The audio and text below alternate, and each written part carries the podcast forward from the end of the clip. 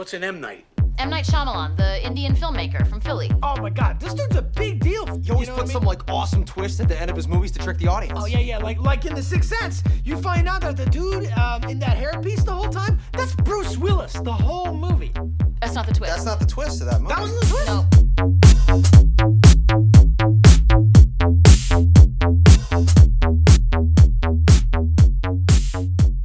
Hello, and welcome to the M Night Shift, the podcast where we review and discuss the career of one M Night Shyamalan.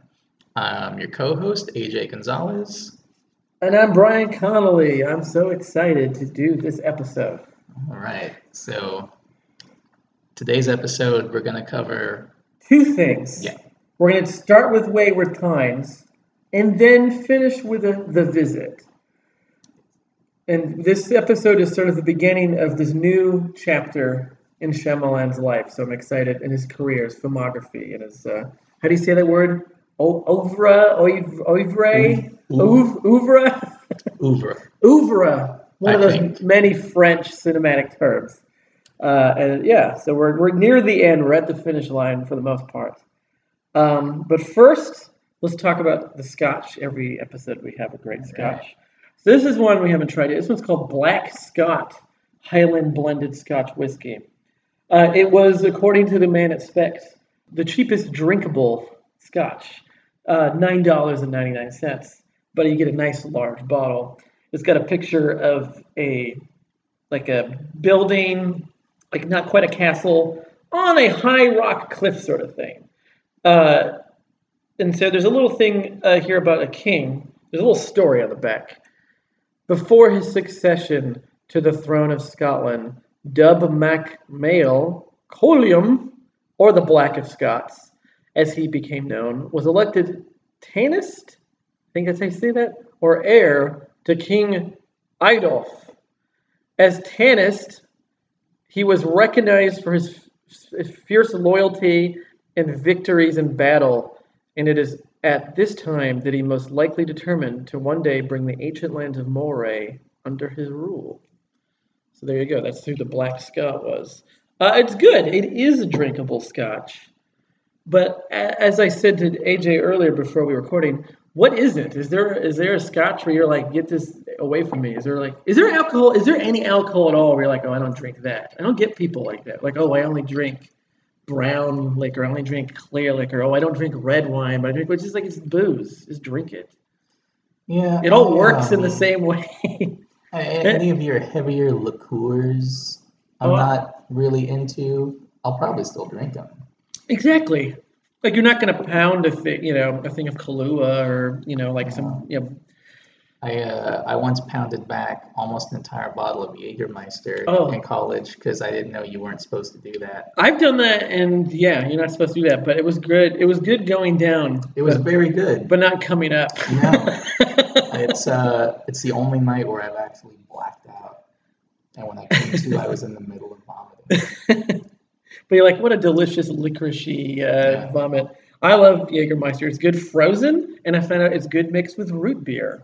Like that, that kind of that kind of already has like a root beer type taste to it. So there you go. But yeah, black Scot Scotch. Yeah, this one's nothing uh, fancy, but mm, yeah, it's fine if you just want To just a scotch to you know unwind. or power through a Shyamalan uh, Yeah. podcast episode. All right, so um, uh, we're gonna do. Uh, let's talk about Wayward Pines first. So we, we thought we'd do a double up because this episode, the, the pilot episode of Wayward Pines, which is a TV series, uh, M Night only directed the pilot. He didn't think of the story. He didn't write it. He just was more or less a director for hire, or maybe he was interested in the subject matter, but was like, I'll direct it, but you leave the writing to someone else. So the reverse of the movie Devil, where he came up with a story but didn't direct. This one he's directed, didn't come up with a story. This is based on a series of books, uh, Wayward Pines. And uh, and oh, and it's good to say if you haven't seen Wayward Pines, we're going to spoil it for We're you. go- we're we're going going to to give the twist away. So if you really want to watch it, which you shouldn't, We're gonna spoil the hell out of it. you're going to turn in, this off now and wait. halfway through halfway through season one. episode five is when the big reveal is. So if you've gone through episode five, then great. But if you haven't yet and you really want to save it, but I mean, this is the M Night, you know, podcast. You were going to spoil the heck out of everything. We already have. So if you've gone this far, if you're one of the eight people still listening to this, you've learned that we're going to we're going to spoil the heck out of everything. So, so Wayward Pines uh, aired on Fox uh, in the I think 2015 2016 TV series or TV season, uh, created by Chad Hodge, who's the principal writer showrunner, based on the novels by uh, is it Blake Crouch. I think that's right. Yeah. Uh, it was a, it was a trilogy of novels, uh, though the third one like was about to come out or hadn't come out yet when the uh, when the show when the show premiered. Uh, Shyamalan directed the first the pilot episode. Didn't direct any other episodes, though he does get an executive producer credit on. Uh, I would assume all of the episodes. So he gets a check with every you know Yeah. episode, much like Steven a check. Spielberg did with Tiny Toon Adventures. Yeah, he uh, he watches them, says all right, and then gets a check. The way Spielberg did with Tiny Toons with Pinky and the Brain. He didn't. He wasn't involved creatively with Pinky and the Brain, but he would watch them before they aired, and he watched them every night Really? at the end of at the end of shooting Schindler's List. And he really credits Pinky and the Brain with helping him get through Not kill himself. yeah, with helping him get through recreating the Holocaust in like one of the most intense ways it's ever been put on film. And then after doing that, he would watch Pinky and the Brain with his family because like, oh, like I'm gonna shoot this movie, this really important movie, this really depressing movie about the most horrific thing that's ever happened in history. I'll bring my family with me, and they'll like we'll all keep each other happy. But it just made all of them depressed, except for when they, They watched watch, like and the Brain. Yeah. at the end of the day. That is great. I wonder, like, if Spielberg, like, every day he checks the mail and he has like 40 checks from everything, from like batteries not included, all the way through, you know, like Pinky and the Brain, anything he's lent his name to. Yeah. He's like, oh, I got another $88 for a rerun of, uh, you know, Animaniacs. You know, it was, oh, thanks. Thanks, except guys. for except for the Flintstones, because those checks are made out to Steven Spielrock, oh, which, no. um, which I'm sure he regrets because he can't cash them. And now he just has a pile like, what am I ever going to do with these checks? Let's do a podcast where we just talk about the movies produced by Steven Spielberg and it's just totally meaningless because there's so many things he just puts his name on and he has nothing to actually do with it. Like, uh, wasn't there like some, or did maybe he directed it? Wasn't there some weird CD-ROM, choose your own adventure type thing that he had something to do with? Possibly, I mean, And, like, he's he's the executive producer of the very original run of Medal of Honor video games for PS1. Weird. That's so weird. Yeah. Um, Anyways, back to Wayward Pine. This isn't a Spielberg uh, podcast. oh, and um, for you Stranger Things fans out there, the Duffer Brothers did write a few episodes of this show. Oh, that's why I didn't like the show. I didn't realize. now I know that the people who made that other awful show made this awful show. Um, so, whose turn is it to plot to tell the plot? Is it your turn or my Um, turn? For, for, It's it- unfortunately my turn. So I took no notes watching Wayward Pines. So uh, Go for it. Enjoy. you don't have to be specific on character names. Just you know, what is this show about? AJ? So Wayward Pines has an amazing cast. Like it's too good. Uh, Matt Dillon is a Secret Service agent, not an FBI agent, a Secret Service agent who wakes up in the hospital from uh, like some kind of accident or a car crash. He doesn't have his cell phone or his wallet or anything. And he's in this town, Wayward Pines, Idaho. And everyone acts kind of weird. It's very idyllic. There's very few cars, but all the money is really old. It's like from the 90s. Yeah, just everyone acts weird. He's trying to find uh, his former partner and another agent and he finds the other agent who has been dead for a while and like he's decomposing in a house. Uh, Juliette Lewis is a his friend is a woman that helps him out and she knows that something's up in the Wayward Pines and that they're all like trapped there. Uh, his partner is Carla Gugino, who is now living under a different name, married to some dude and running a toy store. And she just like pretends that she doesn't know what Matt Dillon is talking about, but then, but she actually does know. Matt Dillon tries to escape and he comes up against a big fence in the woods that says like do not leave wayward pines you will die or something and it's i think it's electrified Mhm. i don't know uh, they catch juliette lewis and they kill her in episode two which is too bad Well, she was like, I got a real movies to make. I don't need Yeah. to be in this TV. Um, I gave you what I could. I'm out. she's killed by terrence howard the sheriff in this like ritual style like she's strung up and the town gathers together and the rules of the town are recited and melissa leo is the creepy nurse who's like really into the rules of the town like you always have to be happy and you always have to answer the phone when it rings um, and then you get clips from the outside where his wife played by shannyn sossamon Who is that? she was in A Knight's Tale, uh, 40 Days, 40 Nights. She was in a Mick Jagger music video. When? Uh, in that like early 2000s. Did he have a solo Yeah, he tried. Yeah, in the he, early 2000s? he tried having a solo career and it like didn't work. It was one of those things where it's like, his solo careers never worked when he did. What was the one with David Bowie dancing in the streets? oh, about their Oh, like about their not affair that they totally did have. He's always had a solo career. It's always tanked. yeah, Except for Freejack. That movie's great.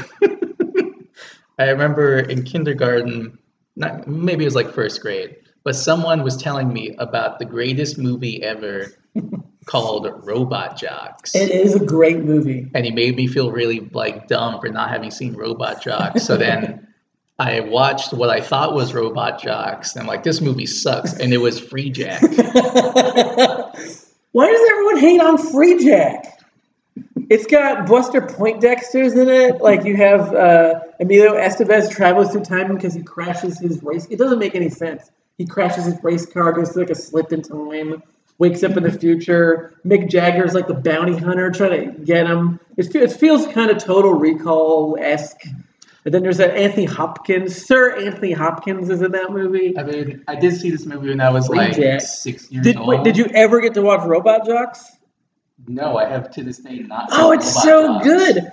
I I was obsessed with the Robot Jox trailer when I was a child because they almost swear at a trailer. It was one of those great trailers where they lead up to the swear word, but then they cut, and you know if you saw the movie, you're gonna hear the swear word. So there's a part where a guy's really mad. He's like, "I'm gonna kick your," and then it cuts and it says Robot Jox. And then I finally, for the first time ever, met a celebrity in my life, which was when I was uh, 20. I met Stuart Gordon. It was like the first real Wow. famous person I ever met uh, was Stuart Gordon, and I I embarrassed myself because I only wanted to talk to him about robot and he didn't seem as interested in that. And I just only wanted to talk to him about the trailer where the guy almost swears, and clearly he had no memory of the trailer. He had nothing to do with the trailer, didn't give a shit. But I was like the spazzy 20 year old, yeah, the trailer, he almost swears. And like, I only want to talk about that. Not Reanimator or anything he's actually known for. I just wanted to geek out about Robot Jox. Robot Jox is great. The plot of that movie, do you know the plot of the Robot Jox? No, It's is, it, is it Pacific Rim? It is, but it's better. Uh, it's the future, and all wars are fought with giant robots. So if you have a beef with Russia, the big Russia robot fights the big American robot, and whoever wins that fight is the winner of that war. You know that might be a better. That's a way to do great. war. That's a great. That's a great plot. At least I think that's the plot. I haven't seen it since I was like 17, 16. But I seem to recall that was the plot of Robot Jox. Why do we talk about Robot Jox? because because that's how good Wayward Pines is. So her and the son, they're trying to find uh, Matt Dillon, and the son's like he's probably with his former partner with whom he had an affair with or was possibly married to. I wasn't really paying attention to that part, uh, but eventually they get to Wayward Pines. And then they're in an accident and they wake up in the hospital without their phones and their wallets and things. Uh, Toby Jones plays the doctor, who seems like he might be all right, but since it's Toby Jones, you know he's not. you know he's not. he's not. He's also American, which kind of threw me off Um, Is he American? no, he's he's British. Are you sure? I think so. I think he's American, but he's just in British things. Or maybe I don't in- know. He was in Tinker Tailor Soldier Spy, and that's like the most British movie Hmm. ever, except that it's made by a Norwegian man. I think. Yeah, maybe you're right. Maybe Toby Jones isn't British or is British. I always assumed he was fake British. I always thought Cary Elwes was fake British. I thought like that's the fakest British accent I've ever heard. No, he's American, right? No, he's British. Wait, he's his- actually British? and that's his real voice. Hmm. He just has a ter- his own accent is not good. he has he's born with a fake British accent. Um, so they all get set up with jobs. There, the Chan Sossamon becomes like a realtor. Matt Dillon kills Terrence Howard Wait, why? because they were trying to get away, and Terrence Howard's really like mean uh, and likes eating ice cream. That's a character trait. So he killed Terrence Howard. Yeah, he kills. Wait, that's not in the pilot. I didn't see that. I only watched the pilot. Uh, I watched episodes one through five, so I'm just powering through. oh man. Okay, so you're those beyond the pilot now. Yeah. Um. Okay.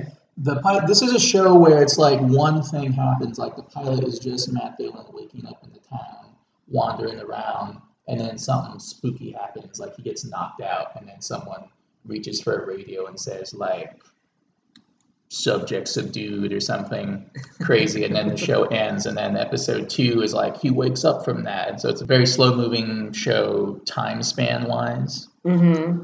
so yeah, he kills Terrence Howard because they're trying to escape, and they uh, there's a gate, and they open up the gate to try and get out of Wayward Pines, and then some weird like animals get in, except they look kind of like humanish, like maybe they're werewolves. Like oh, maybe this is a werewolf thing because I love werewolves, and people always like kind of tease that's going to be a werewolf, but then it's never actually is a werewolf. And these things get in and they drag Terrence Howard's body away. And since Matt Dillon killed Terrence Howard, he is now the sheriff, and everyone looks up to him. How do they explain that? How is everyone fine with that? They just are. They're just like, "We're so good to have you, sheriff." Would that be cool if that's how real life worked? If you like killed the president and you're like, I'm the president. I'm President Lee Harvey Oswald Yeah. now. And you're like, okay, sure. And then that brings us to the episode where his uh, kid starts going to school, which is taught by Hope Davis, which is where she's been. She's been trapped in Wayward Pines. That's where Hope Davis, the actress, has been. Yeah. We haven't seen her in a while. Yeah. She's been trapped in Wayward. Remember, there was a time where she was in everything, Yeah. and you're like, this lady's great, and then she was in nothing. The Wayward Pines. Yeah. That's the real twist. Yeah, she was in Wayward Pines. She's teaching the kids, but it's a really weird school, and the class is just the boy, this girl, and another boy, and they're going to be told the truth. The title episode, the title of episode five. Which I watched. I skipped episode five because I heard that's the big twist reveal. Yeah. And as they're being told the truth, Matt Dillon is like, I'm going to take this map that his partner that died had made, and he goes out into the woods beyond the fence. And so there's a cut between those two things. And basically, hey, guess what, everyone? It's not the 13th floor, it's not Dark City, it's more or less the village. Wait, what's the twist of the thirteenth floor? I've never seen that one. That's- ruin it for me and the audience. Well, as someone that's never seen the 13th floor, I can say that I think it's all like a computer simulation or something. wait, so like the people aren't even real, or like, I don't know. I never saw. Or maybe I'm thinking of phantoms. well, the twist of Dark City is that they're on like a spaceship or something like that. Yeah. right? Like you think it's like the fifties or weird, some weird hybrid of time, and it ends up like they're just people on a. Roger Ebert, four star movie. He's wrong. That movie's a one star movie. I Roger Ebert loved- I like it. because Roger Ebert had like a love affair with Alex Proyas, only critic to give knowing four stars. that I disagree with. I agree with that. That movie's brilliant. But uh I believe there really. I think there really is something to Dark City, way more than Wayward Pines. So what happens is like yes, it's the village. Um, they're actually in the year the son he gets a coin and it's like oh it's from Roman times and he scratches off the dust and the year is like 2095 That was the year of the coin, but the year where this takes place is 4028. Yes, it's two thousand years in the future. Because if you're gonna if you're gonna do it, go big. But wait, man. how do they end up in 4028, AJ, in this town? If you're driving from Seattle to this town, how do you all of a sudden cross over in 4028? I am not sure. I think it's not fair to the audience because you're presenting stuff omnisciently of like scenes of Shannyn Sossamon and the boy like going to the Seattle uh, Secret Service office to you know try and find Matt Dillon, and there are scenes of people, Toby Jones talking to people. Someone saying like, "I want to call it off," and Toby Jones is like, "It's too late." something very various nefarious Or explain things. how these people end up in 4028. so it's 4028 and what happened was toby jones uh, was this genius who was able to predict that humankind would devolve into these uh, real like monstery type creatures called ab- these aberrations if you will which they call abbeys making them not scary and kind of silly. Like Dear Abby, Yeah. or Abby Normal, the joke from Young Frankenstein. And so these abbeys, they're like super predators, and nothing can kill them. Like maybe you could take a one, take out one one on one, but there's no way you can survive against a pack of them. And so humankind now has to exist in basically this preservation called Wayward Pines that uh, Toby Jones envisioned, and all the people there were like selected and frozen between like the 1990s and the early decades of the 21st century. So then they wake up and they think that they were just in an accident and that it's still the time they were in. Like Matt Dillon thought it was 2014 and Juliette Lewis thought it was 1999. And then because like the shock of like you're secretly near 4,000 would be too much, everyone, all the adults just pretend that they're in this town, except for like Melissa Leo's and Toby Jones are the only ones that know, I guess. Yeah, yeah. So everyone else just has to act like, oh, we're in this weird prison town and we all have to be happy all the time. But then the kids are told the truth because they're more uh, plastic, I guess. And uh, you see Matt Dillon, he fights some of these uh, these Abby normals, and then a helicopter shows up, and it's Toby Jones. What? Like what? But you were from the doctor from the 1990s that predicted all this. And he's like, just get in the helicopter, and we'll explain later. And then there's Melissa Leo, and she's like, hi, I'm here too. And they get in the helicopter, and the episode ends. And that's the secret of Wayward Pines. Um, there's a lot of problems with this show, not just the twist. Let's backtrack to just the pilot. Now, the reason why I never even watched this damn show, because the way it read was like, oh, that just sounds like Twin Peaks. That just seems like, okay, Secret Service agent goes to a place called Wayward Pines, which is in the Pacific Northwest, and there's a mystery, and the townsfolk are strange, and I'm like, okay, I've seen that. It's called Twin Peaks. That show's great, and this show is not by David Lynch, so therefore it won't be as good.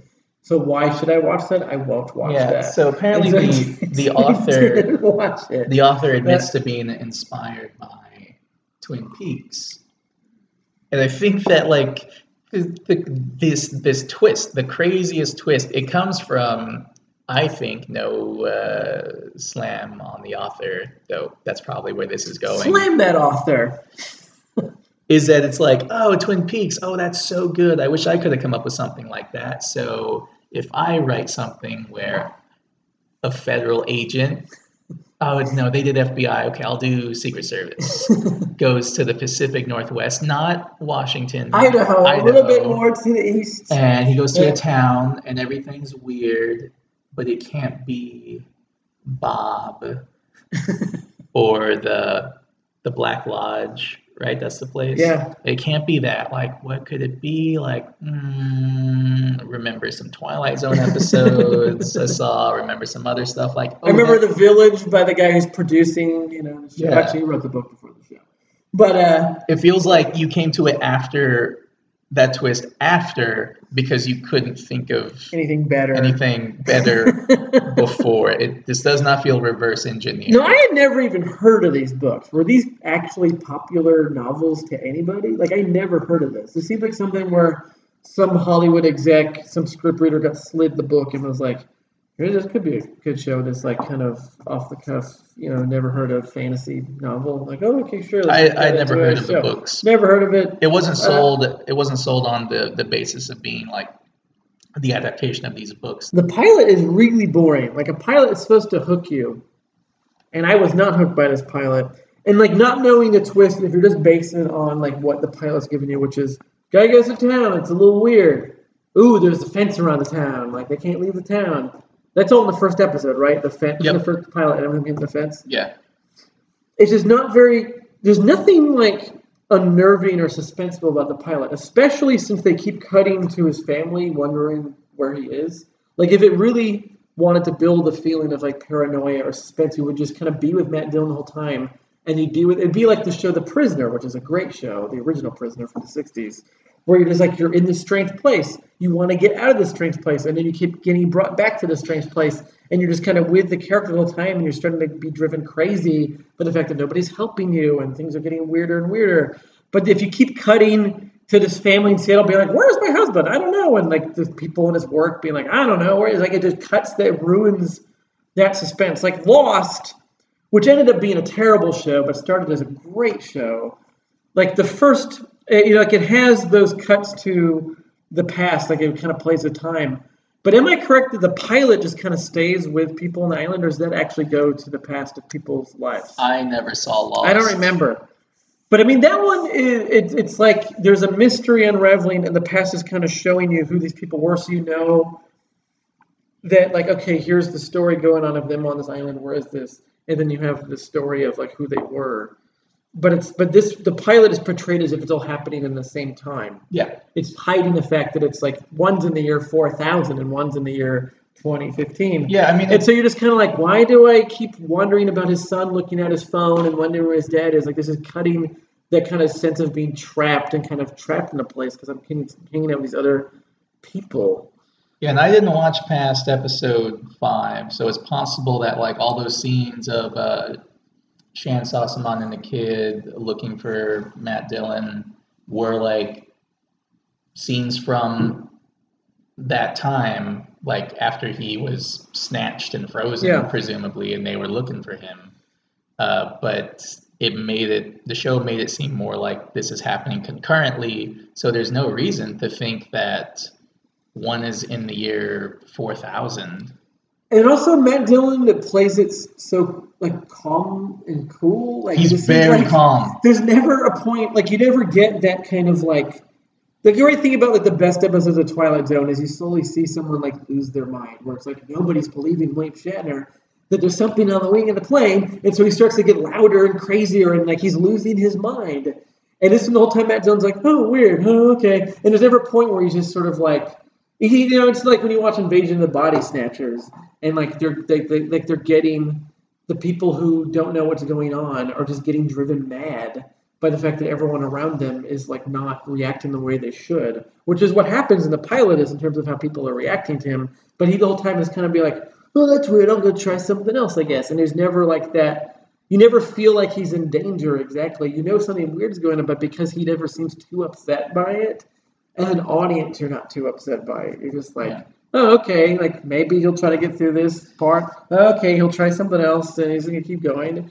And so there's never this feeling of like, oh my god, this poor man is trapped in this place. How does he get out of here? Yeah. And this show really feels like it was just grasping at a million different things to like either just steal from or to like get legit inspiration from. Like everyone has to be real happy in this town and they're all pretending to be happy. So it's like the episode The Twilight Zone, uh, it's a good life. Mm-hmm. And they uh, but it's people that wake up and they have no memory of their past lives and they can't get out of this uh, place they're trapped in so it's like uh, five characters in search of an exit also a twilight zone episode it's like oh but there's this weird uh, giant fence in this underground facility with like vehicles moving in and out and there's a giant door called wayward pines and something goes in through there. So it feels kind of like cube or that uh, stupid uh, cabin in the woods which i don't think is good or clever at all.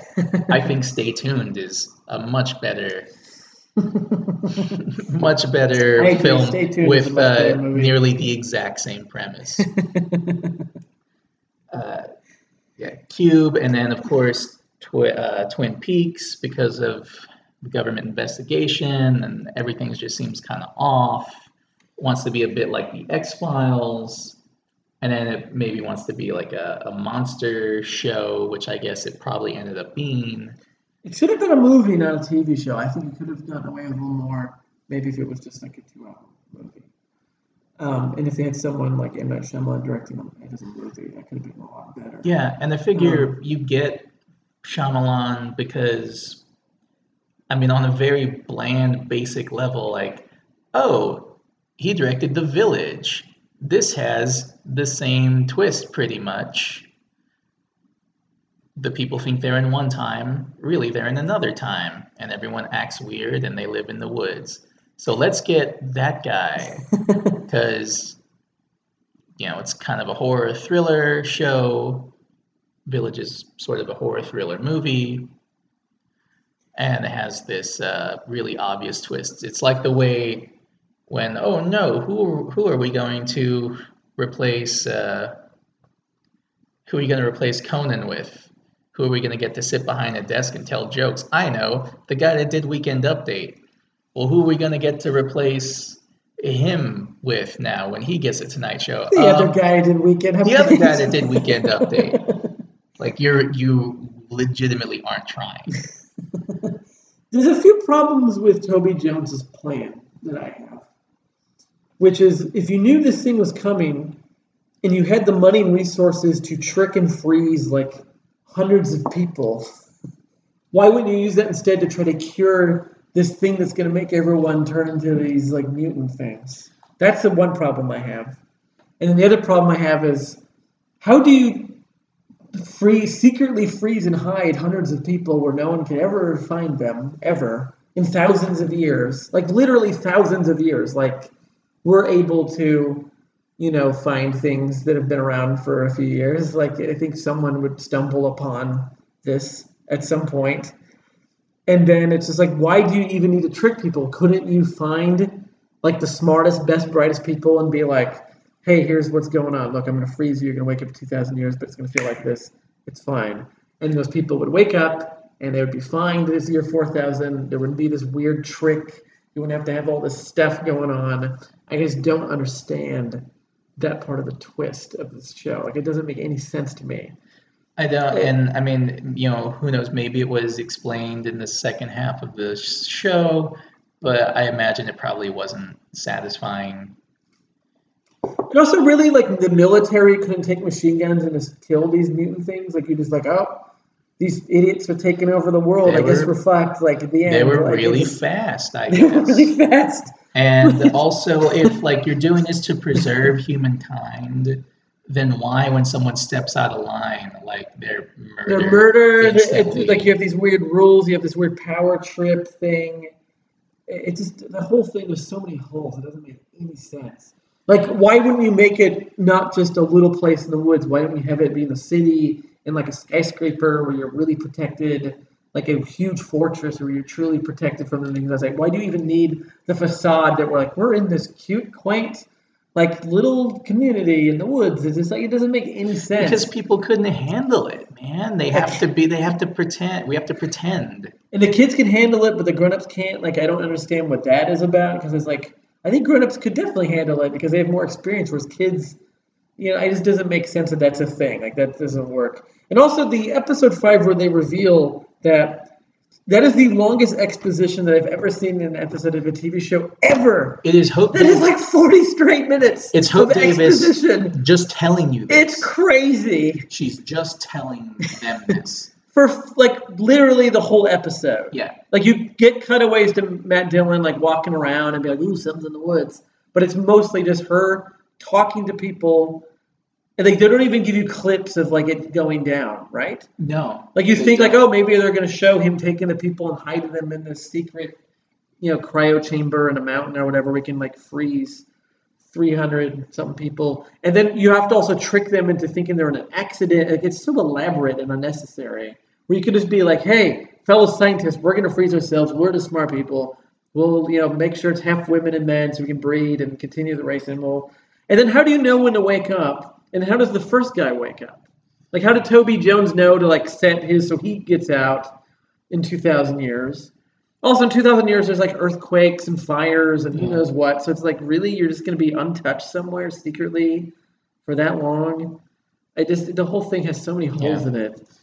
It's it's a terrible TV show. Don't ever watch it. Like nobody So- out there should ever watch this show. I think maybe the pitch was the showrunners were like, "Hey, Night, you know how you made a movie that where it takes place on Earth a thousand years in the future? How about you make a show where it takes place on Earth two thousand years? was Earth future?" AD 1,000 years in the future? Yeah, uh, yeah. After Earth, Or after Earth, I mean? Yeah, sorry. yeah, it was a thousand years in the future. 2000, yeah. Yeah. Wow. and then why didn't the de-evolved people then start evolving in those 2000 Well, how years? did they not starve to death if all they do is run around and murder anything that moves? Well, that's like animals, you know. I don't know. And the whole thing is so stupid. And I and it, what's crazy is the show had a second season. What the heck is the second season about? So uh, I briefly skimmed. Jason Patric's in it. So in the at the end of the first season, I skimmed on like the slates, you know, Wayward Pines wrap up or something.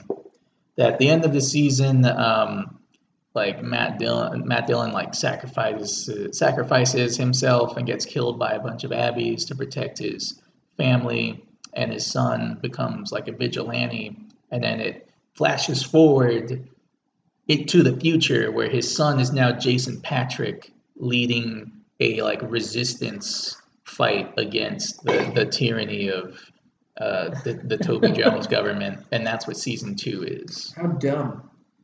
That doesn't sound compelling at all. Well, that sounds like how did you get all these? How did you get Matt Dillon and Toby Jones and Melissa Leo and Terrence Howard to commit to a show? Like you got them for one season. And in season two, you settle with Jason Patric. you slum it. It's like, I guess we're at the Jason Pat. We're, you've gone from speed to speed two. Okay, good job. All right, good.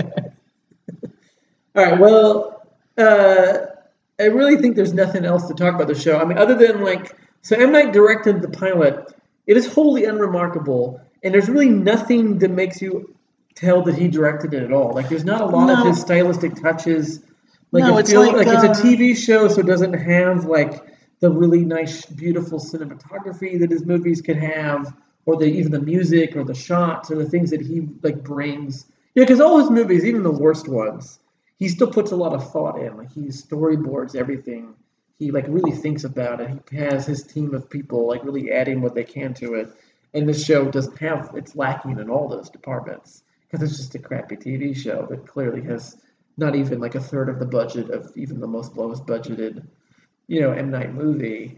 and so just like he is just kind of there, but it doesn't really have that feel. Like it doesn't feel like he had anything to do with it. Yeah, unless it's uh, your show is on like cable, like Mhm. HBO or Showtime, where you give David Lynch a Twin Peaks show on Showtime, and yeah, that's going to be different from everything else. And you're like TV. free reign, do whatever you want, you know, go crazy.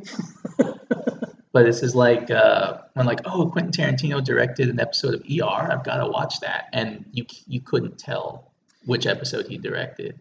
Uh, yeah, his CSI episode is much better. If you ever watched the CSI episode, I haven't it's a two part, and that does feel like a Tarantino thing. Because all of a sudden, for no reason at all, like William Petersen's playing like the Roy Rogers board game, and everyone's talking about hamburgers, and you're like, wait a minute, like this is not like the other episodes of CSI. Or um, even like David Fincher, like, oh, David Fincher is directing the pilot of House of Cards. And I mean, there's nothing really extraordinary about it. It Mm. doesn't real feel very Finchery. And it only only works if the person is like David Lynch, where they are writing it and they it's like their idea and it's like very much their thing, and it's just for TV. And that's really the only way you're gonna get like their vision through. Because like if you're just like Tarantino walking on the set of ER, everything is already set up for you. Like the mythology has already been planned out for years. Or in that one, it was the end of the first year, I think. Yeah. But like you're not going to be able to add too many floors. It's much like when these big directors get a Star Wars, and you're like, oh man, so and so's doing Star Wars. Like, well, but hold on, they're not going to be able to really do anything because you have to answer to like a room full of like 60 people Yeah. who are like, this is what Star Wars is. You're not going to be able to add your crazy flares too much to it. You have to kind of stay within the parameters of what is set up. Even if it's the pilot, like this is a show based on three books. They already like have this whole thing figured out. I don't think M Night is in the writers' room being like, "Here's the vision of the whole show. Here's the thing." That would have been a more interesting show. But this one, he really is just kind of like, "Okay, I'll direct your show." Like that's what it feels like to me. Like maybe he had more involvement than I than is advertised. I mean, he's listed as an executive producer, but that just means, you know, nothing. Yeah, he gets, he gets a, a You, check. you lent your name. You made people be like, "Ooh, M Night Shyamalan has something to do with that. I'm going to go watch that." I guess, and you get your check. Um, but uh, that's it. The show sucks. It's really bad. It was hard for me to even get through the first episode of that. It was just really rough. I was uh, recovering from a stomach ailment, uh, so I just watched, powered through episodes one through five. Are you compelled to watch more? No, I mean after that twist, I mean if that's not your season finale, yeah. Why did don't- they wait? Why did they do it so early? Like, why didn't they wait? well, because that's what Twin Peaks did. David Lynch didn't want to do that. Yeah, and he left to make Wild at Heart, and then he Oh, regrets. shit, then he regrets that. it. Then he regrets that. Yeah. and then he came back and then it got better again so it's just like that's you know that's what happens uh, yeah like he wanted the mystery of who killed laura palmer to never be solved i think he always Yeah. wanted to be you know a mystery which is what he likes he likes to give you mysteries and never answer them if, if you've seen mulholland drive or lost highway that's what he likes to do he doesn't want you to have a finite like this is what it means thing that's not his thing in the show, you know, fifth episode, here's your insane, stupid twist. I couldn't imagine anyone watching this show and being like, oh, okay, I'm going to keep watching it after that. And I don't think anyone did because, like, I don't know anyone who watched the second season. It's not even on DVD or anything. It's like nobody cares. And then it was canceled quietly. Like, it wasn't even like, there wasn't much fanfare. Nobody fought back. We must have the third season. It's the third book. Like, it just didn't, it was just kind of like over. And they're like, okay, it's done now. Oh well. But this was the beginning, though, of M. Night kind of getting away from his big, huge, bloated movies that he didn't do so well with, and back to more smaller, sort of horror based. Like this show starts out as like kind of a horror type show. It turns into insane sci-fi, I guess. But then you have the monster things like horror, which then leads to The Visit, which is his true comeback uh, movie. And everyone hoped it was going to be that. It was advertised as such, and it really was because the movie is a huge was a huge hit. But it's because it was a low budget movie made for Blumhouse, uh, which is also our next episode. Split was also low, lower budget movie made for Blumhouse, and Blumhouse is really good at making these small movies that are based on like a really strong idea, and then those movies make a trillion dollars because they only spent like ten million dollars on it. And so the visit, uh, so I will I will summarize it for you. It's very easy. It's very simple. And by the way, uh, side note, AJ and I saw this in the theater together when it came out because Yep. we knew this is before we even had a podcast. We knew we are Shyamalan buddies.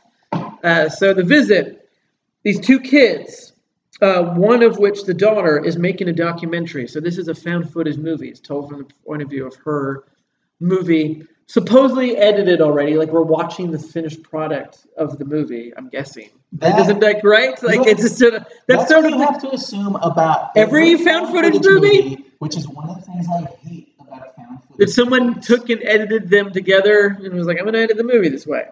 So like the Blair Witch Project, they're like, we're gonna end the movie with the guy staring in the corner of the basement, Yes. and we're not gonna give you an answer to what happened. That's there's your movie. It presumes that someone found this footage and then edited edited it together in such a way so as to follow dramatic structure, to follow the uh, the uh, big uh, beginning, middle, climax, denouement, and then also did it in a way to build character, And build suspense. suspense and false suspense, like oh it was just a cat, like oh is this, but then also left in a bunch of really boring scenes. The only the only found footage movie that I feel comes feels close to a not edited one is uh, the Bobcat Goldthwait, The Willow Creek. V, did you watch Willow Creek? Uh, I have because that one has really long scenes. There's a there's a there's a shot that goes on for I think like 20 minutes, like 15 minutes, where it's just them in a tent listening to sounds and wondering what it is. And that to me feels more like okay, like they found this tape, but these people turned the camera on whenever something interesting happened, and here's the movie. And that one sort of works. It still is clearly edited and thought out because it's a movie. But I, yeah, I don't think there's an, a found footage movie where it really is just like, here's the weird footage they shot. It doesn't mean anything and but instead it's edited together. So here's the movie that I read as this was edited. The, the girl finished the movie and said, "Here's the movie that we have." Uh, so that her and her brother are talking to their mom, and they are invited to come stay with their grandparents. And the, the grandparents have been estranged from their mother for many years because of something that happened in the past that the mom does not really want to talk about. And the grandparents found her on Facebook and was like, "Please let us see our grandchildren." So the two kids take a train out to you know middle nowhere, you know Philadelphia uh, or Pennsylvania. I mean, we're back to M Night, Pennsylvania, which is great. And they, the grandparents pick them up, and they go stay with the grandparents. And the grandparents are just like grandparents. They, they're they're they're, they're kind of a little odd, and they're a little out of touch, and they're making like some little meal together. But then in the middle of the night, the grandmother is like walking around and like making all these weird sounds and like hitting her head against the wall and the kids are like well that's weird and then during the day the grandfather kind of like runs into this barn and is just like mysterious and then slowly the grandparents are eh, like they're showing that they're a little weirder like they're playing the kids are playing this game where they're running around underneath the house and chasing each other. And then the grandmother like shows up down there and for some reason scares the kids even though it's clearly their grandmother and they're freaked out by it. And then she's like not wearing underwear and her dress is ripped. And then every night she still like has this weird thing where she like making sounds and hit her head against the wall and wearing less and less clothes. And the grandfather uh, keeps dressing up in a tux thinking he's going to like a fancy party somewhere. And then he thinks that uh, think people are watching him like when they go into town he thinks like oh that guy's watching me. And he goes to beat up the guy and they're like grandpa what's going on?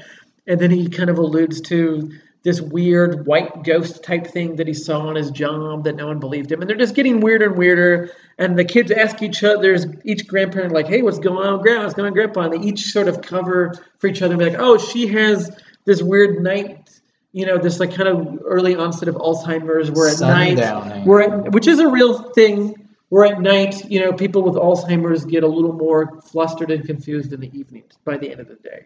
And then the grand and the, and she's just like, oh, grandfather's ashamed of like being an old man, and you know he's got, you know, he uses depends and he, he hides the depends in this barn, and he's a little older, so he's a little delusional. And they're both kind of like, oh yeah, that's why the other one's weird. And then you so then it gets weird. They get weirder and weirder to the point where the kids are like, we don't want to stay with these people anymore. These people are weird. They're really emotional. They're really kind of like all over the place. And so uh, they they show the mom, the grandparents who are kind of like off afar, being like, oh, there's grandma and grandfather, like via Skype. Basically, I think it's like it's not said Skype, but you know whatever Skype is in this movie's universe. Scoop. Scoop. And then the mom is like, Who are those people? Those aren't your grandparents. And that's where the audience is like, What? And then you find out that they're crazy people and that the grandparents had volunteered working at this like psychiatric ward or mental institution and these were their patients one of the patients that they interacted with like you know and those patients killed like escaped and killed them in their home and assumed their identities and wanted to hang out with their grandchildren you know because they you know they knew they were getting crazier and wanted to have a last thrill of hanging out with some type of kids or something. And that's the twist. And then the mom comes with cops and saves the kids after the kids, you know, like murder and you know murder their their fake grandparents, and that's the movie.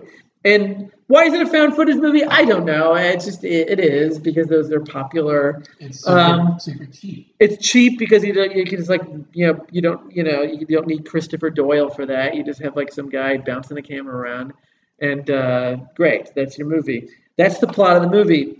Um, this movie was a huge hit. Like it was very popular. It clearly cost nothing and made a lot of money and was advertised as like this is his comeback. He is back. Like he's making a scary movie, crazy twist movie again. So what are you? I did not like this movie the first time. I liked it even less the second time.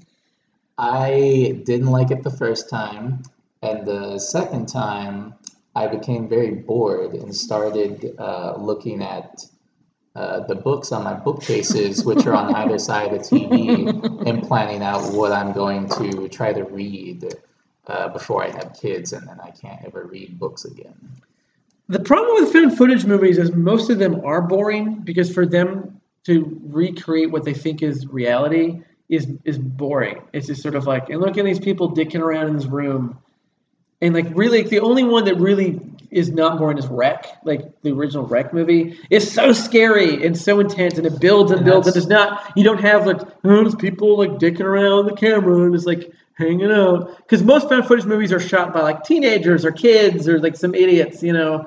And whereas REC is like a news crew, you know. Yeah, that's. I Uh, haven't seen. I haven't seen REC, but I have seen Quarantine, and it's the only. Uh, so I'm speaking about Quarantine, which is also not bad.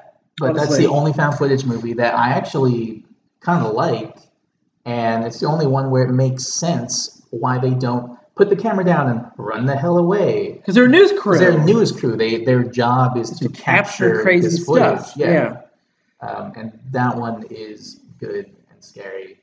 And the uh, artifice of POV found footage works very well to that premise. To this one and to all the other ones, not so much. What also doesn't work with this movie and most fan footage movie is the acting is always terrible because they're it's actors pretending to act like they're normal people, but because they're actors, it doesn't feel normal at all. So like in this one, right away when they're on the they're on the train and they're interacting with like the tic, the ticket taker guy, and he starts being like, "Ooh, I'm in a movie. I'm gonna start doing Shakespeare for you." And he's clearly an actor doing the scene. Even before he does Shakespeare scene, everyone's just acting like, I'm in a movie. I'm acting. Oh, wait, but I'm a normal person. Oh, I'm going to pretend to be normal. And it never feels natural. It's just like it all feels like actors just in a movie where the camera's shaking. Um, the, the, the, the, the idea of, of like these kids having to just force their camera through every moment of hanging out with their grandparents would just like drive any grandparent insane, even the ones that were already insane. Like these kids come off as just so intrusive and rude because it's like they're going to record every meal they have, every interaction they have. Because this is just the footage that made it in the finished, you know, 80, 90 minute movie. Because like normally, if you make any movie, including a documentary, you're going to shoot hundreds of hours of footage, which means these kids have the camera on all the time. So they're not really hanging out with their grandparents in the way If that they years, can should. You, can you imagine how much footage? Uh, oh, what's his name? Steve James cut from Hoop Dreams. This takes place over the course of four years, and is somehow only three hours long. Yeah, this movie It takes place lot. over the course of like a week, maybe a week and a half. And it's just like these kids are just, they come off as rude. Not only are they intrusive with their camera, but they make fun of their grandparents' like problems and their Alzheimer's type problems. And I was, I thought it was really rude that uh, first day, the boy just sits on the counter of the kitchen. Like, who would ever do that at their grandparents' house? Be like, I'm going to sit on the kitchen counter of my Well- grandparents' house? No way would any child actually do that. That is Well, so he's rude. this, uh, you know, he's this uh, like rambunctious, sassy boy who uh, raps, and who uh, the one thing I did like about him was uh, instead of swearing, he's decided he's going to say the names of female singers. And that's just to keep the movie to a PG 13 rating. Yeah. so he trips and says, Sarah McLachlan. he and he also conveniently has uh, a problem of freezing when things are upsetting to him, which he talks about early on in the movie. And you wonder, gee, is that going to play later on in the film that when something upsets him, he can't move and he freezes? He just has to stay there when in Uh, all horror movies you wonder, why isn't that person running away? because he has a reason. He has a fear that freezes him, and on top of that, he's also a germaphobe.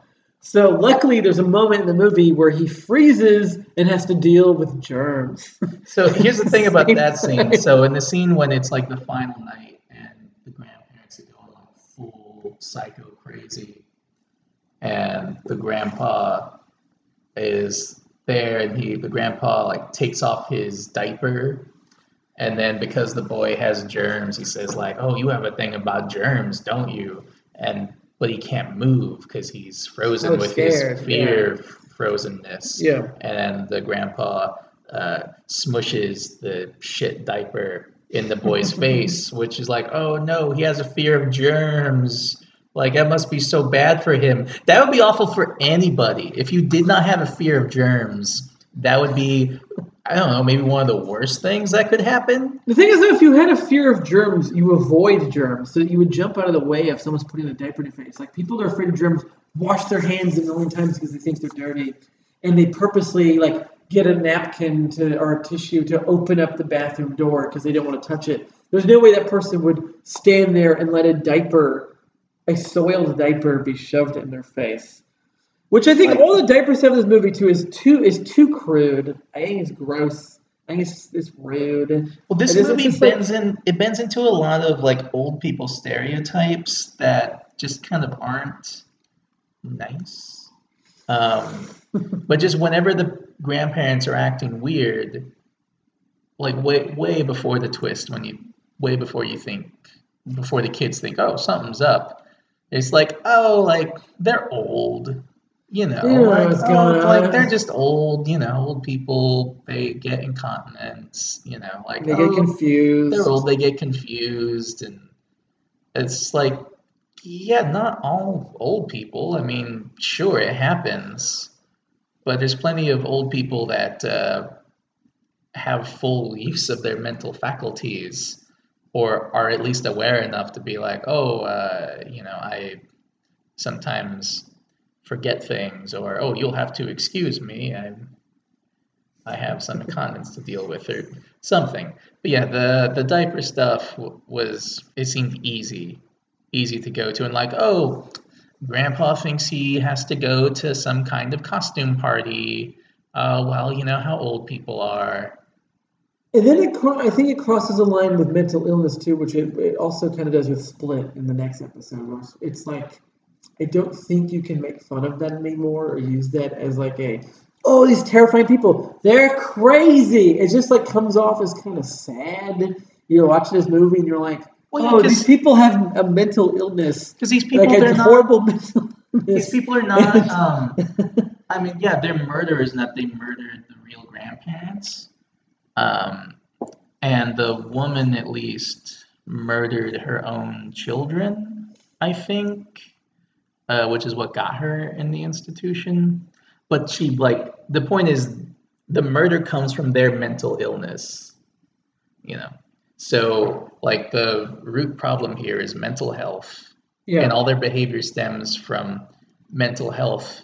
And then when you think about like, oh, like the the villains, the evil villains of your movie are just people that through no fault of their own have no uh, control over their own minds and what their own minds tell them is real or not or what's happening or not. Yeah. that just kind of doesn't uh, it doesn't sit well when you really think about it. And also, it's like their mental illness doesn't make any sense in this movie, where it's like they're delusional and they have OCD and they're psychopaths and they're suicidal and like they're animalistic and then there's this, like there's no actual like doesn't feel like it's based on any actual mental illness. It's just a hodgepodge of like and this is why these people are fucking crazy, and they look how insane and wild they're. Like she doesn't know to wear pants, and she also like likes to stare at the window and laugh, and he.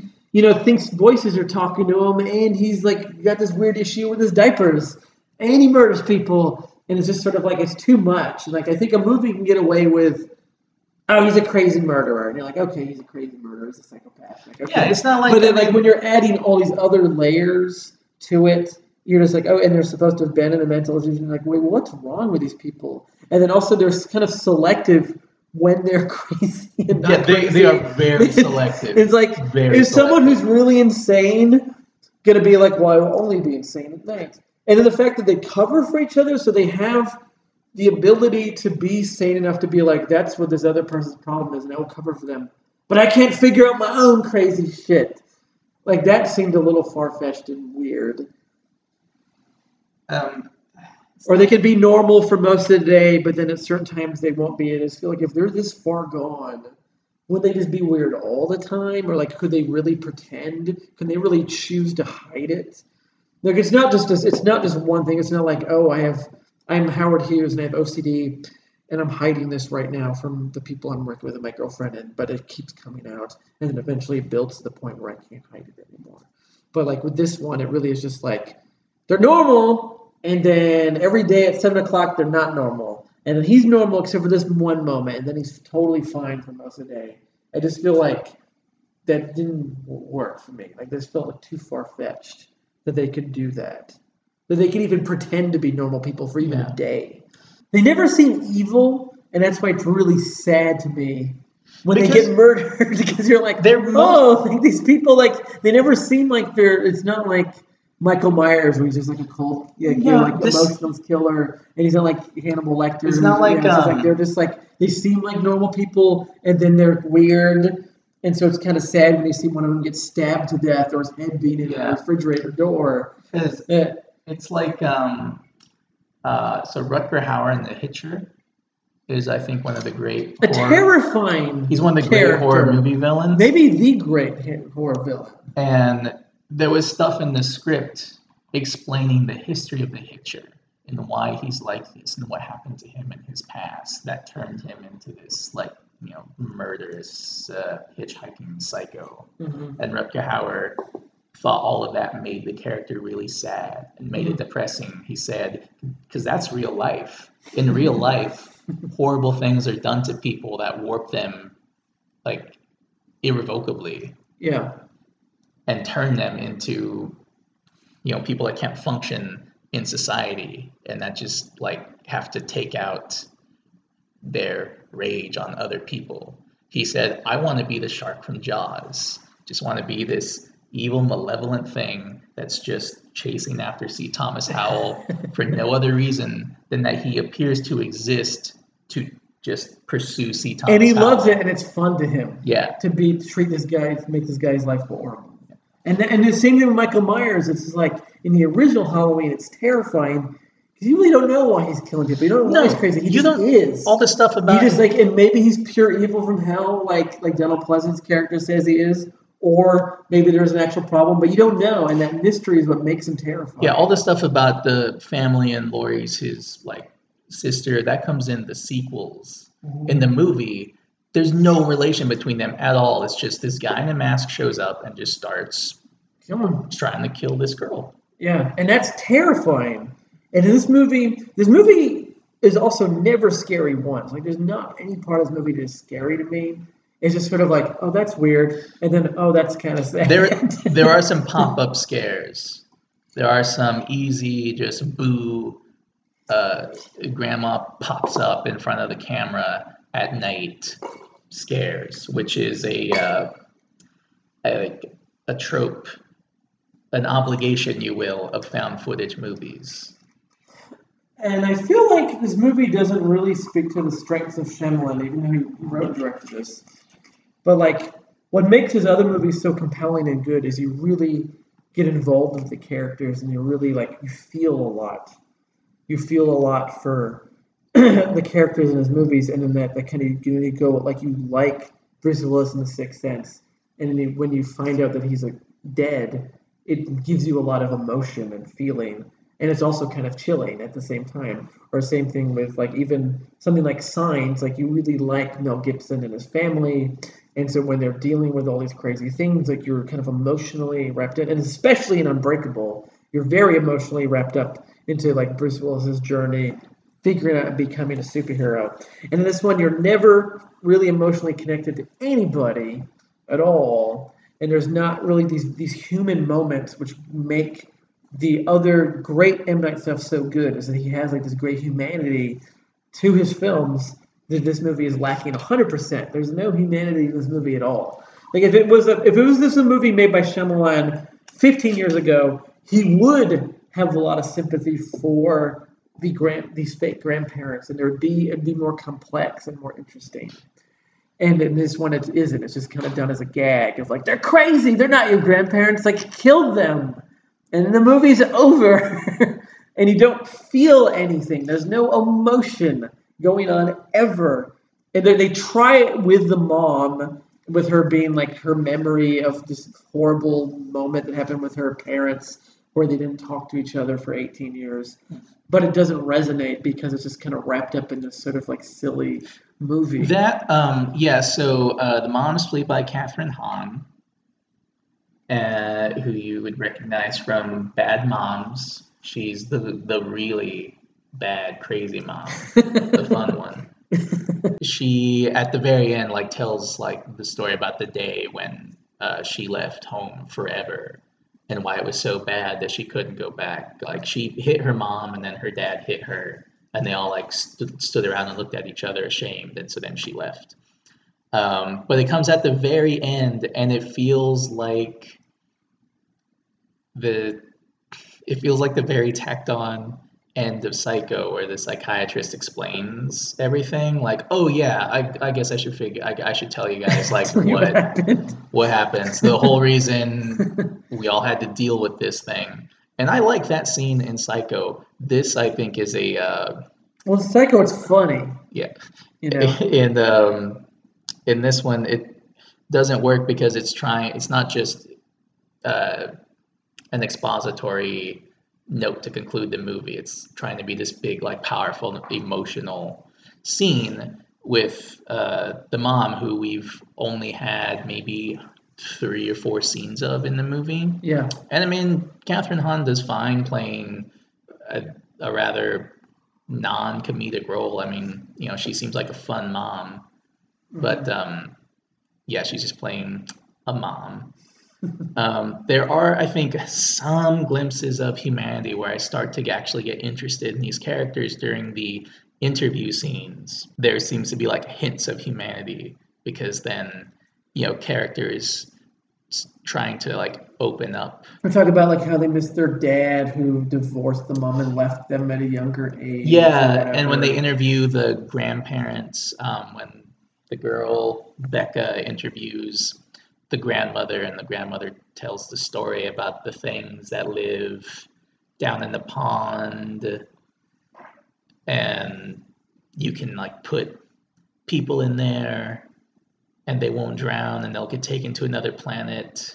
And so you have to assume that that's what she did with her own kids. Maybe maybe. I don't See, know. I never got that she killed her kids. I never picked up on that. If that's there, that's so subtle that I never even I didn't. Re- fi- figured out. I What didn't confused me about when she and whenever she interviews the mom is whenever they ask about the mom that like like she starts getting like about the daughter that left, she gets really upset. So I'm assuming that must be alluding to her killing her kids because it doesn't make sense that she'd be that upset about their mom because she has no idea who their mom is and that's not actually Yeah. part of the relationship. So that seemed a little weird to have in the movie that she'd get mad every time they talked about the mom. Uh-huh. So unless that means it's about whatever went on with her life, that they're not completely. and yeah it's not it's not explicit like that is me like connecting the dots a lot on my on my own the other scene where i feel like humanity does come through is my favorite scene in the movie and i think it's the best scene in the whole movie is when the boy whatever his name is i forgot to write it down interviews the girl becca so she's been interviewing people but now it's her turn her turn to get interviewed and she's written up the list of questions that he's to ask her. And he goes off book right away and just starts asking her like hard questions. Mhm. Like, so why don't you look at yourself in the mirror anymore? Like, what? Like, when you get dressed in the morning, you're always looking down. You never look at yourself in the mirror. Your sweater's on inside out. Did you even know that? And she gets, she's caught like really off guard and like, hey, like stick to the the questions, to the answers, stick to the questions on on the paper. But he doesn't. He really like asks her serious questions about herself at this point in her life. And as he's doing that, he slowly zooms the camera in off center. so she's like in the center of the frame, but the zoom is off center. So then, like right over her shoulder, that now becomes the center of the frame, and her face is just off in the corner. And I thought that was the most interesting camera move. I thought it was the most interesting and emotional scene in the movie. And to me, it felt like something that could have been out of like a French New Wave movie. Like that could have been in you know an early Truffaut movie or an early Godard movie. The most interesting camera work in a found footage movie, which of course by the premise cannot have any interesting camera work in the movie. Another part that I thought was weird about the movie was that it seemed like nobody cared that two insanely violent mental patients escaped from an insane asylum. It wasn't done like it was an emergency and it, Was there ever- like the direct the, the, the doc the doctor from the hospital comes by right? Wasn't he a doctor? Uh, just yeah. to check in because he comes by and later on there's a lady who was once a patient there comes by just to check up on like hey we haven't seen these like they're referring to the grandparents we haven't seen these people in a while. Like where have they been? They haven't stopped by. Like we're just curious. And it's just weird that neither of them have mentioned the emergency of the two these two people have escaped from this place where they probably should not have escaped There was no Like, there was you- no they- like radio broadcast or anything that like gets turned like, off in this halfway small through. town, in this small town, there'd be like a, okay, well we gotta you gotta find these people. Like, well maybe those two people used to come here every day and now they're not. Maybe there's a connection there. Maybe we need to really check out their house. Like, not just stop by and be the front door back. Oh, are they here? They're not. Oh, weird. Okay, I'll come back later. So I thought that was weird that the doctor wasn't like, are they okay? We've had two people that they worked with very closely escape. And we're just concerned for everybody in town that this happened. Because like the town they're in seems to be very, very small. And then this lady comes by and she's like, Oh, they were my favorite people. Where are they? Oh, they're not here. And then she argues with you see them, she argues with the crazy people be grandparents as if it's just a normal argument of like, that's weird that you're here in this house, escaped from your thing. You know, like it doesn't seem like the panic that should actually be there. And someone be like, wait, I know those people. Those people should not be here. Oh wait, maybe that's why we haven't seen these people. Like it just kind of it's odd that it's sort of treated so nonchalantly by everybody that it's not like a big deal, which I think it would be if like two people who've murdered or escaped who shouldn't be are just out and they're just kind of like, oh, well, like we looked in one place and I guess that's it. That's a big hole for me in this movie. Like it seems weird that a doctor wouldn't be like, I'm very concerned for your grandparents. Two of these people she worked with, they worked with have escaped. Where are they? I must talk to them right away. Uh, you know, like it's just sort of like because the answer is usually like, oh, they went for a walk. Like the person should be like, I will wait for them. This is very important. And these people are able to like go into town and wait at a train station for kids, and nobody seems aware or care that they're like the escaped mental patients in this very very small town. That is all. Uh, those are all legit concerns. Um, so one of my biggest problems is with the actual twist, if you can even call it that. Just like, what's the the blandest, most unexciting twist that could happen? Because they set up. I mean, I, I didn't know that sundowning was a real thing. I didn't look that up, but the it's the fact they set up these these grandparents. They're so weird, and like, oh, like don't leave your room after nine thirty, and that it's a it's a horror movie, and I was really expecting something supernatural, like maybe they're werewolves. They're never werewolves. I want a damn good werewolf movie, man. what was the last good werewolf movie? But it wasn't Wolf. No, that movie sucks. Except for that one part where Jack Nicholson pees on James Spader Yeah. and says, "I'm just marking my territory." That part's good. Um, a lot of people tell you Ginger Snaps. I did not like that movie. What about do you like Cursed? The the Kevin Williamson. No, I, movie? I like that Judy Greer is the werewolf in that movie, and so Yeah. she, she gets uh, she gets to be the villain in that movie, and uh, that's a lot of fun, especially watching the guy in the werewolf suit who just a stunt guy, but he's like, I'm gonna do my job. So he like watched Judy Greer to like see how she walked and how she moves. Yeah, and like she does this thing, like she does this thing with like her neck and shoulder. You know, she kind of like swivels them, and he does that in the werewolf suit. She's like, I don't do that in the in the making of. She's, she's like, I don't do that, but she totally does. when you watch the movie, when you watch this movie, you really feel there is going to be something bigger because like there's a lot of stuff about the lake and the well and stuff. It's like and you think like, oh, there's going to be some interesting something's going on there. No, Yeah, like maybe Yeah. their grandparents were possessed by, you know, evil forest spirits, or they're possessed by a, a wendigo or something, or like oh, like li- like evil lizard monsters from the swamp have come that would have been better. have come that would have been a better they're, movie. they're now wearing the skin Yeah. of their grandparents. Yeah. But it's like no, those people They're just crazy. they're wait, those people that you think are your grandparents, dun dun dun, they're not your grandparents. and they're crazy. People. They're crazy the people that are mostly nice but act really weird. I think it would have been a better movie if you did away with the whole crazy people killing grandparents and then take, like, picking the kids up for whatever reason.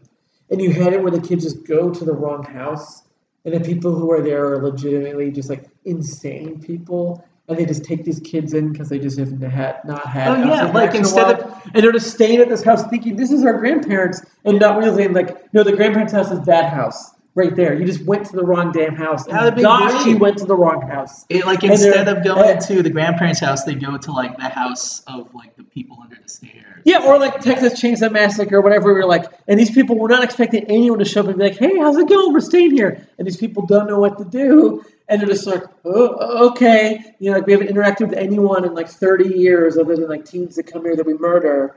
And I think that would have been a better movie. It was like the kids were just stupid and they just went to the wrong house, and the crazy people house just went along with it because they didn't know what to do because they're kind of terrified. Or like, I guess we'll make you food and keep you here. And like that would have been so much better than like this more far fetched idea of like they killed the grandparents. They found out that the kids were coming somehow from using their in Facebook or like, how did that even work? Like how does that even connect? I think And then they pick them up and then they kind of go along with it and for as like realistically as far as you can tell for that week and then just bring them back to the train station or whatever. Um, yeah, like if the kids hadn't like uh, really freaked out on that last night, they would have just gone home. Yeah, I don't think they would have even killed the kids. I think they just would have No. been like, No, because um, the the grandpa he talks about how um, you know their grandparents would talk about uh, their kids. Their grandparents would talk about the the mom and the grandkids, and the fake grandmother. Like she really was like wanted to be a mom and a grandma, but she couldn't because she possibly drowned her kids.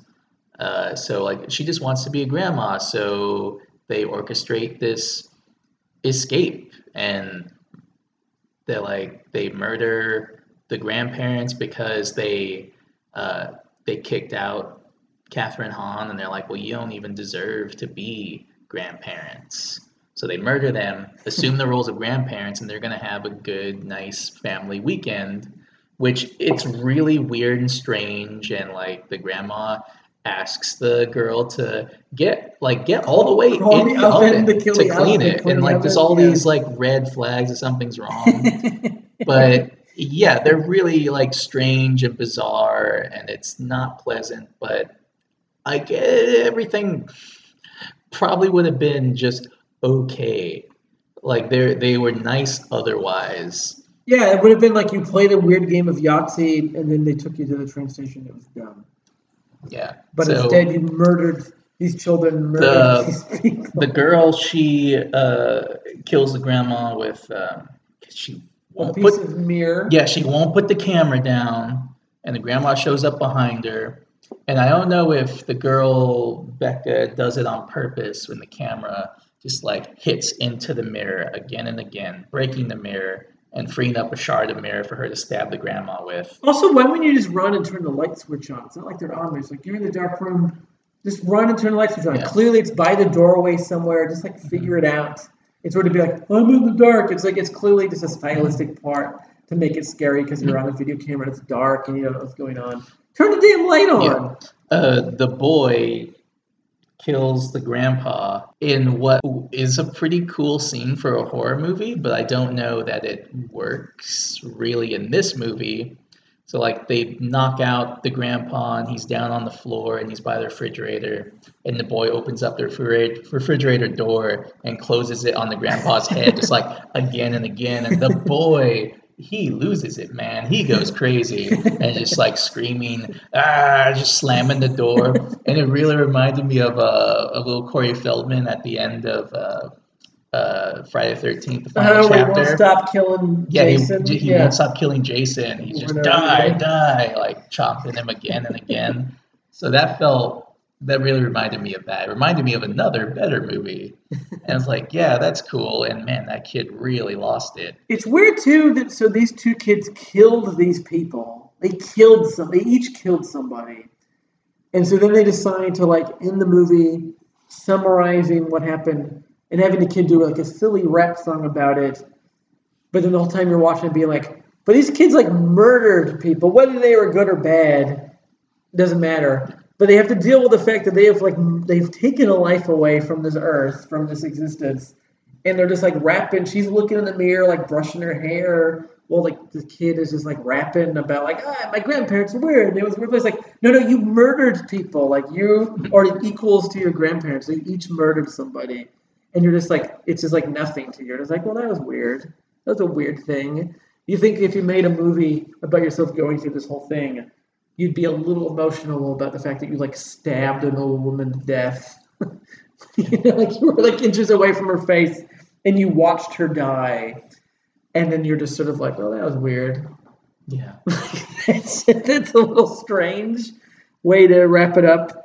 Uh, that this kid. Also, that actor's a mumbler. That kid, he mumbles a lot, and I couldn't understand a lot of what he was saying in this movie. Like he's got like a clearly like a speech impediment, like a little lisp or something.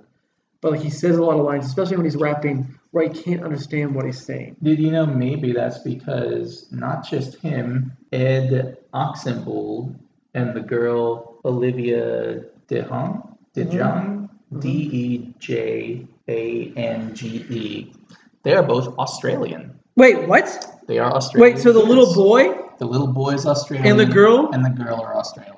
What? Huh. Well, they did a good job of never slipping into their accent. Yeah, yeah. Um, Why cast people from Australia? I don't know because they were that good, I guess. Really, is nobody in this country good enough that you have to go with some Aussies? You know, the the little girl in the Nice Guys is Australian. It's so weird. Yeah. That's actually a pretty talented actor and actress because, like, I couldn't believably be an Australian in a movie. No, I couldn't do that as an adult, let alone as a child. Okay, well then I won't be so bad. But still, that kid's a little bit of a mumbler. It's hard to kind of tell what Yeah. he's saying a lot of time. Another plot point that I have a problem with. So these crazy old people are so secretive and good that they're able to murder these grandparents, throw them in the basement. Their bodies are in the basement with all their belongings and all pictures of them just to hide this, to keep this facade going for the grandchildren and to keep this big secret. But then they lose the idea of keeping a secret when they just hang from a tree. The lady who came to visit, Yeah. like the lady who came by to check on the grandparents, be like, "Where are the grandparents?" They decided to murder and just hang from a tree in the front yard for all to see. and so, like, they're they're able to be secretive about this one murder, but this one's like, well, you know, if the kids see it, which they clearly will, because it's in the front yard. This lady hanging from a noose in a tree. That's just like, it's like, um, well, deal with that. Like, and like also the movie has a thing where it's like, well, they get crazier and crazier with each day. Why? I don't know. Just for the sake of the movie, it doesn't make any sense. And so by the end, they're so crazy they don't understand that like they just hung a woman in the front yard from a tree, even though they were great enough a week or two weeks earlier to like hide these bodies and be more meticulous about hiding evidence in the basement. it was the final day, you know, the final night. and they're like, like, eh, yeah, hang the lady from probably pretty tired. Uh, and then also, if the guy is so like he's more secretive about his diapers than he is about a lady he murders, so he'll hide his diapers in a barn and supposedly burn them every few days. But they won't burn the evidence of the people they murdered in the basement. They'll just leave that there till X, you know, who knows, like, you know, in the in the in the somewhere in the in the future. And then this other will hang from a tree. So he's more better at protecting his diaper, and they're smart enough to cover each other with their crazy stuff. But they'll hang a lady from a tree and leave bodies in the basement and like all their belongings. That didn't make any sense at all to me. Um, the only part I like in this movie was when the old lady, the way she violently eats cookies, and then yells the word Yahtzee into the camera. I thought that was pretty good. That's that's a that's a good part. Um, so this movie was a big hit. It cost five million dollars to make. That's crazy. It grossed uh, sixty-five million in North America and U.S. Mhm. and Canada. Worldwide, it grossed ninety-eight million dollars. That's a lot of money. So It was M. the Night- first M Night Shyamalan since The Village to not receive a Razzie nomination. There you go. Wow. So wait. So that would be Village, the Lady hap- in the Water, the Water, The Happening, Happening, Last Airbender. After. So five movies got Razzie nomination. This is the first one that didn't. Yeah. That's wild. That's a lot of movies in a row. And then this was a comeback, which will then lead to next episode's movie Split, which was an even bigger hit. And he's like he's on the up and up. So like we thought he's done. Like especially when you watch After Earth, you're like, well, this guy's clearly done. He's never gonna make a movie again that anyone's gonna like. And then The Visit, huge, huge hit, big, big, big hit. And it helps that it cost nothing, so it made everyone involved a ton, a ton of money. Like M Night came out pretty good. I'm sure he made millions and millions of dollars off of this movie. he allegedly, according to IMDb trivia, and if can't trust them, I don't know who you can. Uh, allegedly, he used his fee from After Earth to uh, finance this movie himself, so he would have you know creative control because he hadn't had final cut on the movie. Oh, so he like solely produced this movie, or for the most part did? for the most part, and then Blumhouse came in there at some point.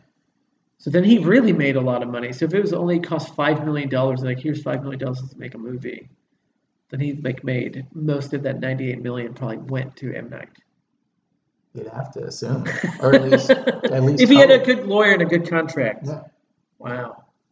Um, yeah, that's the thing I don't like about found footage horror movies is because of their premise, where it's just some guy or girl holding a camera, just pointing it around or whatever. That's what the movie has to look like. So it then robs whatever filmmaker of any auteurship. Mm-hmm. So this movie just looks like, and it feels like, another found footage horror movie. To me, nothing really Shyamalan-esque, other than I don't know, kids.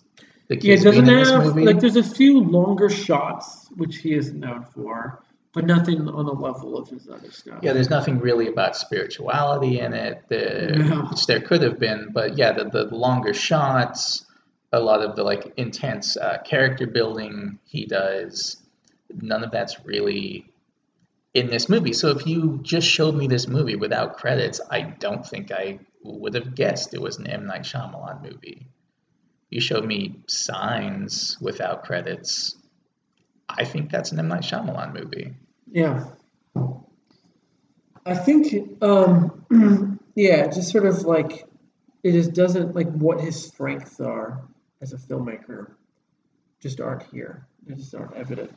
Like I'm sure it was an interesting challenge to make a found footage movie, but it just feels like anyone could have taken the script and made the exact same kind of movie. Yeah. you know, for the most part. He um, allegedly in the uh, the making of special features there were three cuts of this movie.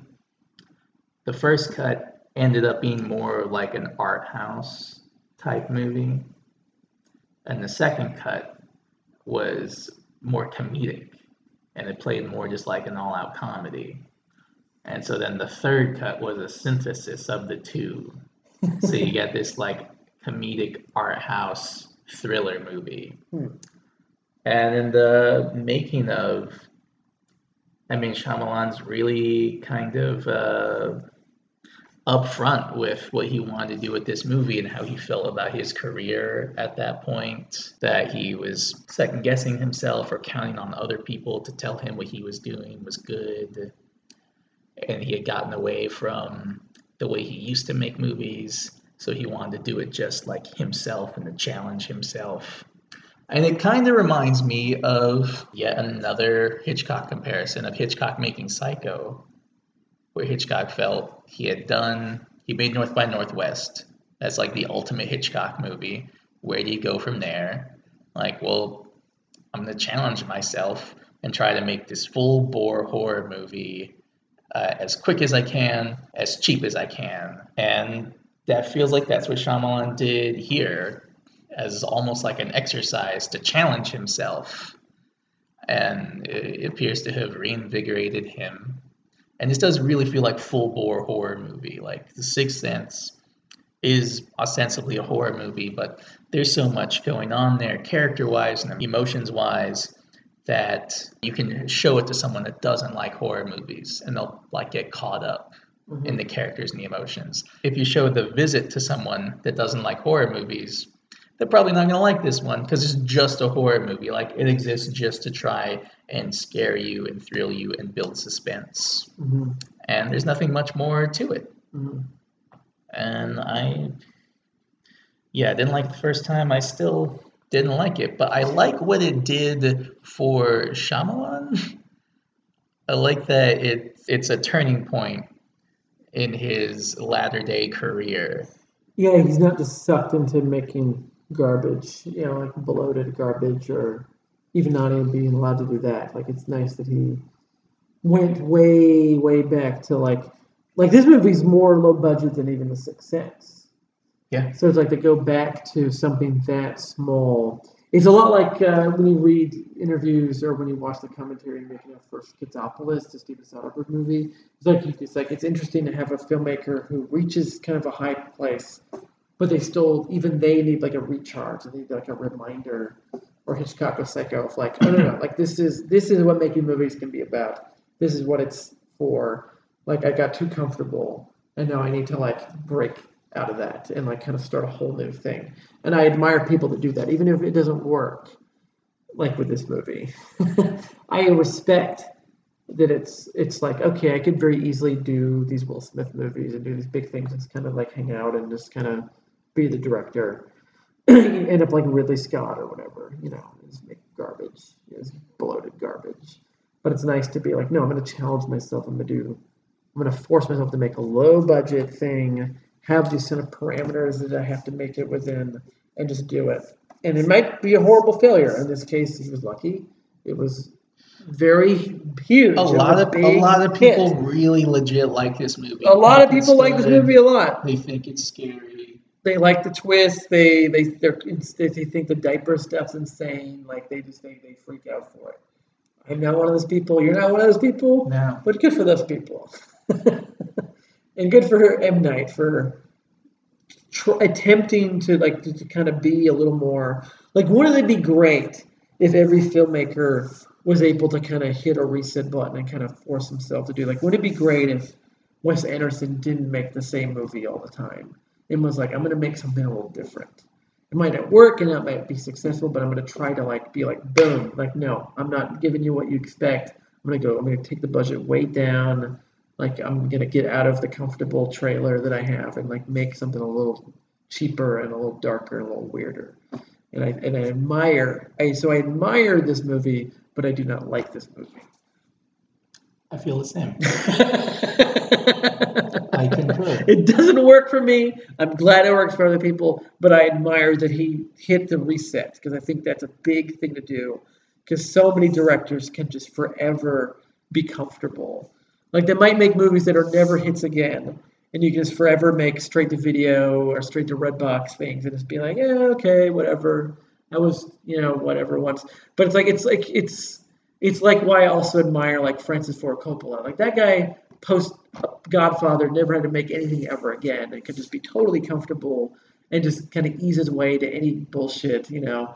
But instead, he keeps choosing to make these weird little little movies, which is what he's been only doing for like the last fifteen Yeah, years. Coppola you know, is uh, and uh, he's a peculiar case because he's someone that seems to have, have only ever wanted to make these little interesting weird movies. weird movies, but then has accidentally made some of the biggest, The, the, like biggest, arguably what some consider the greatest movies of all time. yeah by accident, And and, then- he didn't really want to do that. But when you watch like Twixt or whatever, you're like, no, no, these are movies he actually wants to. He's always wanted to make with these weird little things, and I like that he is able. I mean, it's a lot, it's a lot like the actors, like like when you look at like Robert Pattinson or Elijah Wood or some of these people are like, I've made my money in my huge franchise. Now I can do whatever weird things I want to do, Like Dan- and I don't have to do these. Things. The career of Daniel. Radcliffe is an amazing thing because the dude has Harry Potter money, so he can do whatever Anything for the rest till he's dead. He's like, I'm gonna make Yeah. a movie where I'm a farting zombie.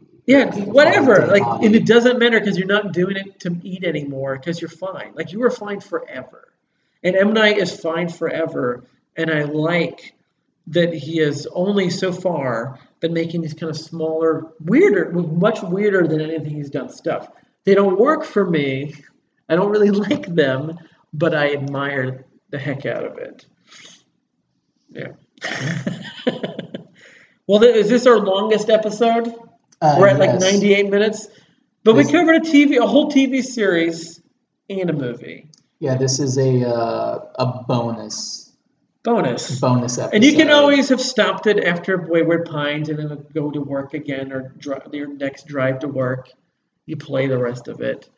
But you know, like we're, we're busy guys. We got things to do. Like we got to cram these things together. And we thought we'd be cheating you by only giving you like a 30 minute Wayward Pines episode. So we had to add that extra hour on as a Yeah, bonus. if one of us is gonna drive ten minutes to the other one's house, it's it's gotta be worth our while. make it worth it.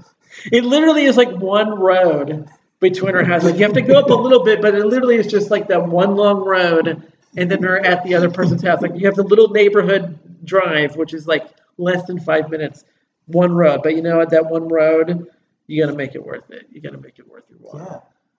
Uh, so next time we'll be doing Split, which I'm actually very excited. I, we, that's another one we saw together in the theater, Yeah. and that's the only one we've seen in the theater since doing the podcast. We were did like the first We did like the first three episode episodes, and then we saw that. And I'm actually excited to revisit it because I liked half of that movie, and the other half I did not like. There are things So I really liked about Split, things I didn't, and I I love James McAvoy, man. He's such a good actor. I, re- I recently just watched Starter for Ten. Great movie. yeah, And he's great in that movie. he's great. He's great. Starter for ten is my delusional fantasy of what college was like for me. Uh, you're you're you want to go with the hot girl. You're in love with the punk girl, and you're really smart about an inane trivia stuff. Yeah, yeah, and it's a movie. It's a great movie where, like, yeah, he wants to like. There's the hot girl. Uh, uh, what's her face? Like every British man's fantasy, uh, Alice Eve, and then uh, the like, you know, more serious punk girls. Rebecca Hall is. Uh, I have a big crush on, and they're both like into him. He's not like like oh like trying to win one over and then trying to win over the other one. They're like they're both like into him from the start. It seems like a low stakes nothing movie, but it is so enjoyable. And you get I a, highly a recommend. it. nerdy Benedict Cumberbatch. Yeah, Nerdy ben- Uh, Benedict Cumberbatch with like blonde hair maybe, and um, Mark Gatiss is the quiz show Quiz show host, host. and Mark Gatiss and Benedict Cumberbatch of course Sherlock. play brothers. I like to think, and he's also one of the creators and writers of Sherlock, Mark Yeah. Gatiss. So I wonder, I like to think that on Starter for 10, uh, that he was like, this weird, awkward guy, he is Sherlock Holmes. In four years, we will accomplish this. Total tangent, has nothing to do with our episode, but you know what? James McAvoy, brilliant. Great. great. Uh, and we're gonna, and he is great in Split, and we're gonna talk about more of that next episode. And uh, and then that'll be our final episode, unless uh, M Night quick. Like, we will in the future do more you know, when he makes We'll the- another in. movie, we'll like in a year or whatever from now, we'll give you another episode. But there is another episode coming very shortly, so so pay attention for the split episode, and then we're done. Which is kind of sad. It's sad that this journey is coming to an almost end. Uh, it's been uh, what a year and a half Yeah. of doing it. That's that's wild. That's crazy.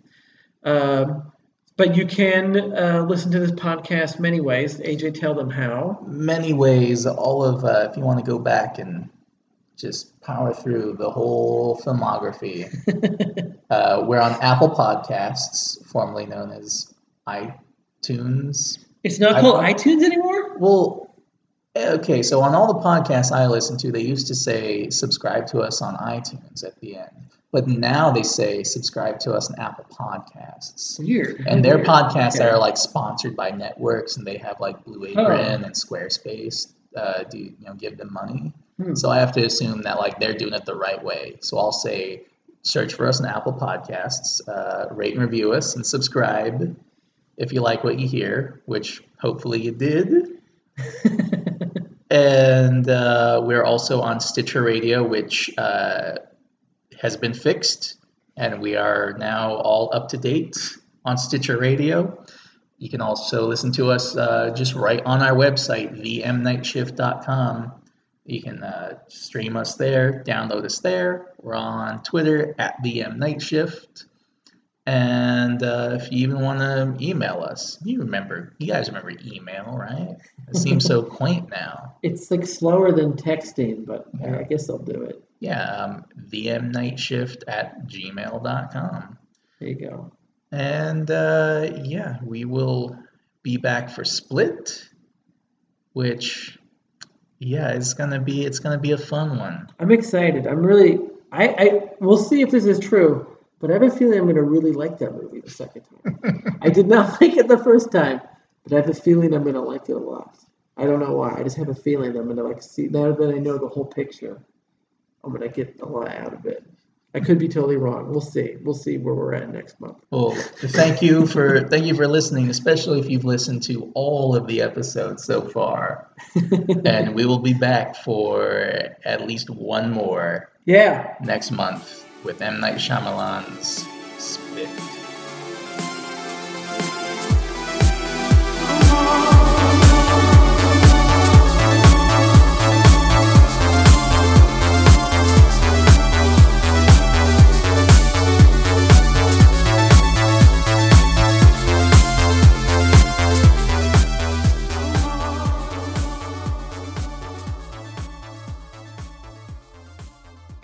You the old Shyamalan twist.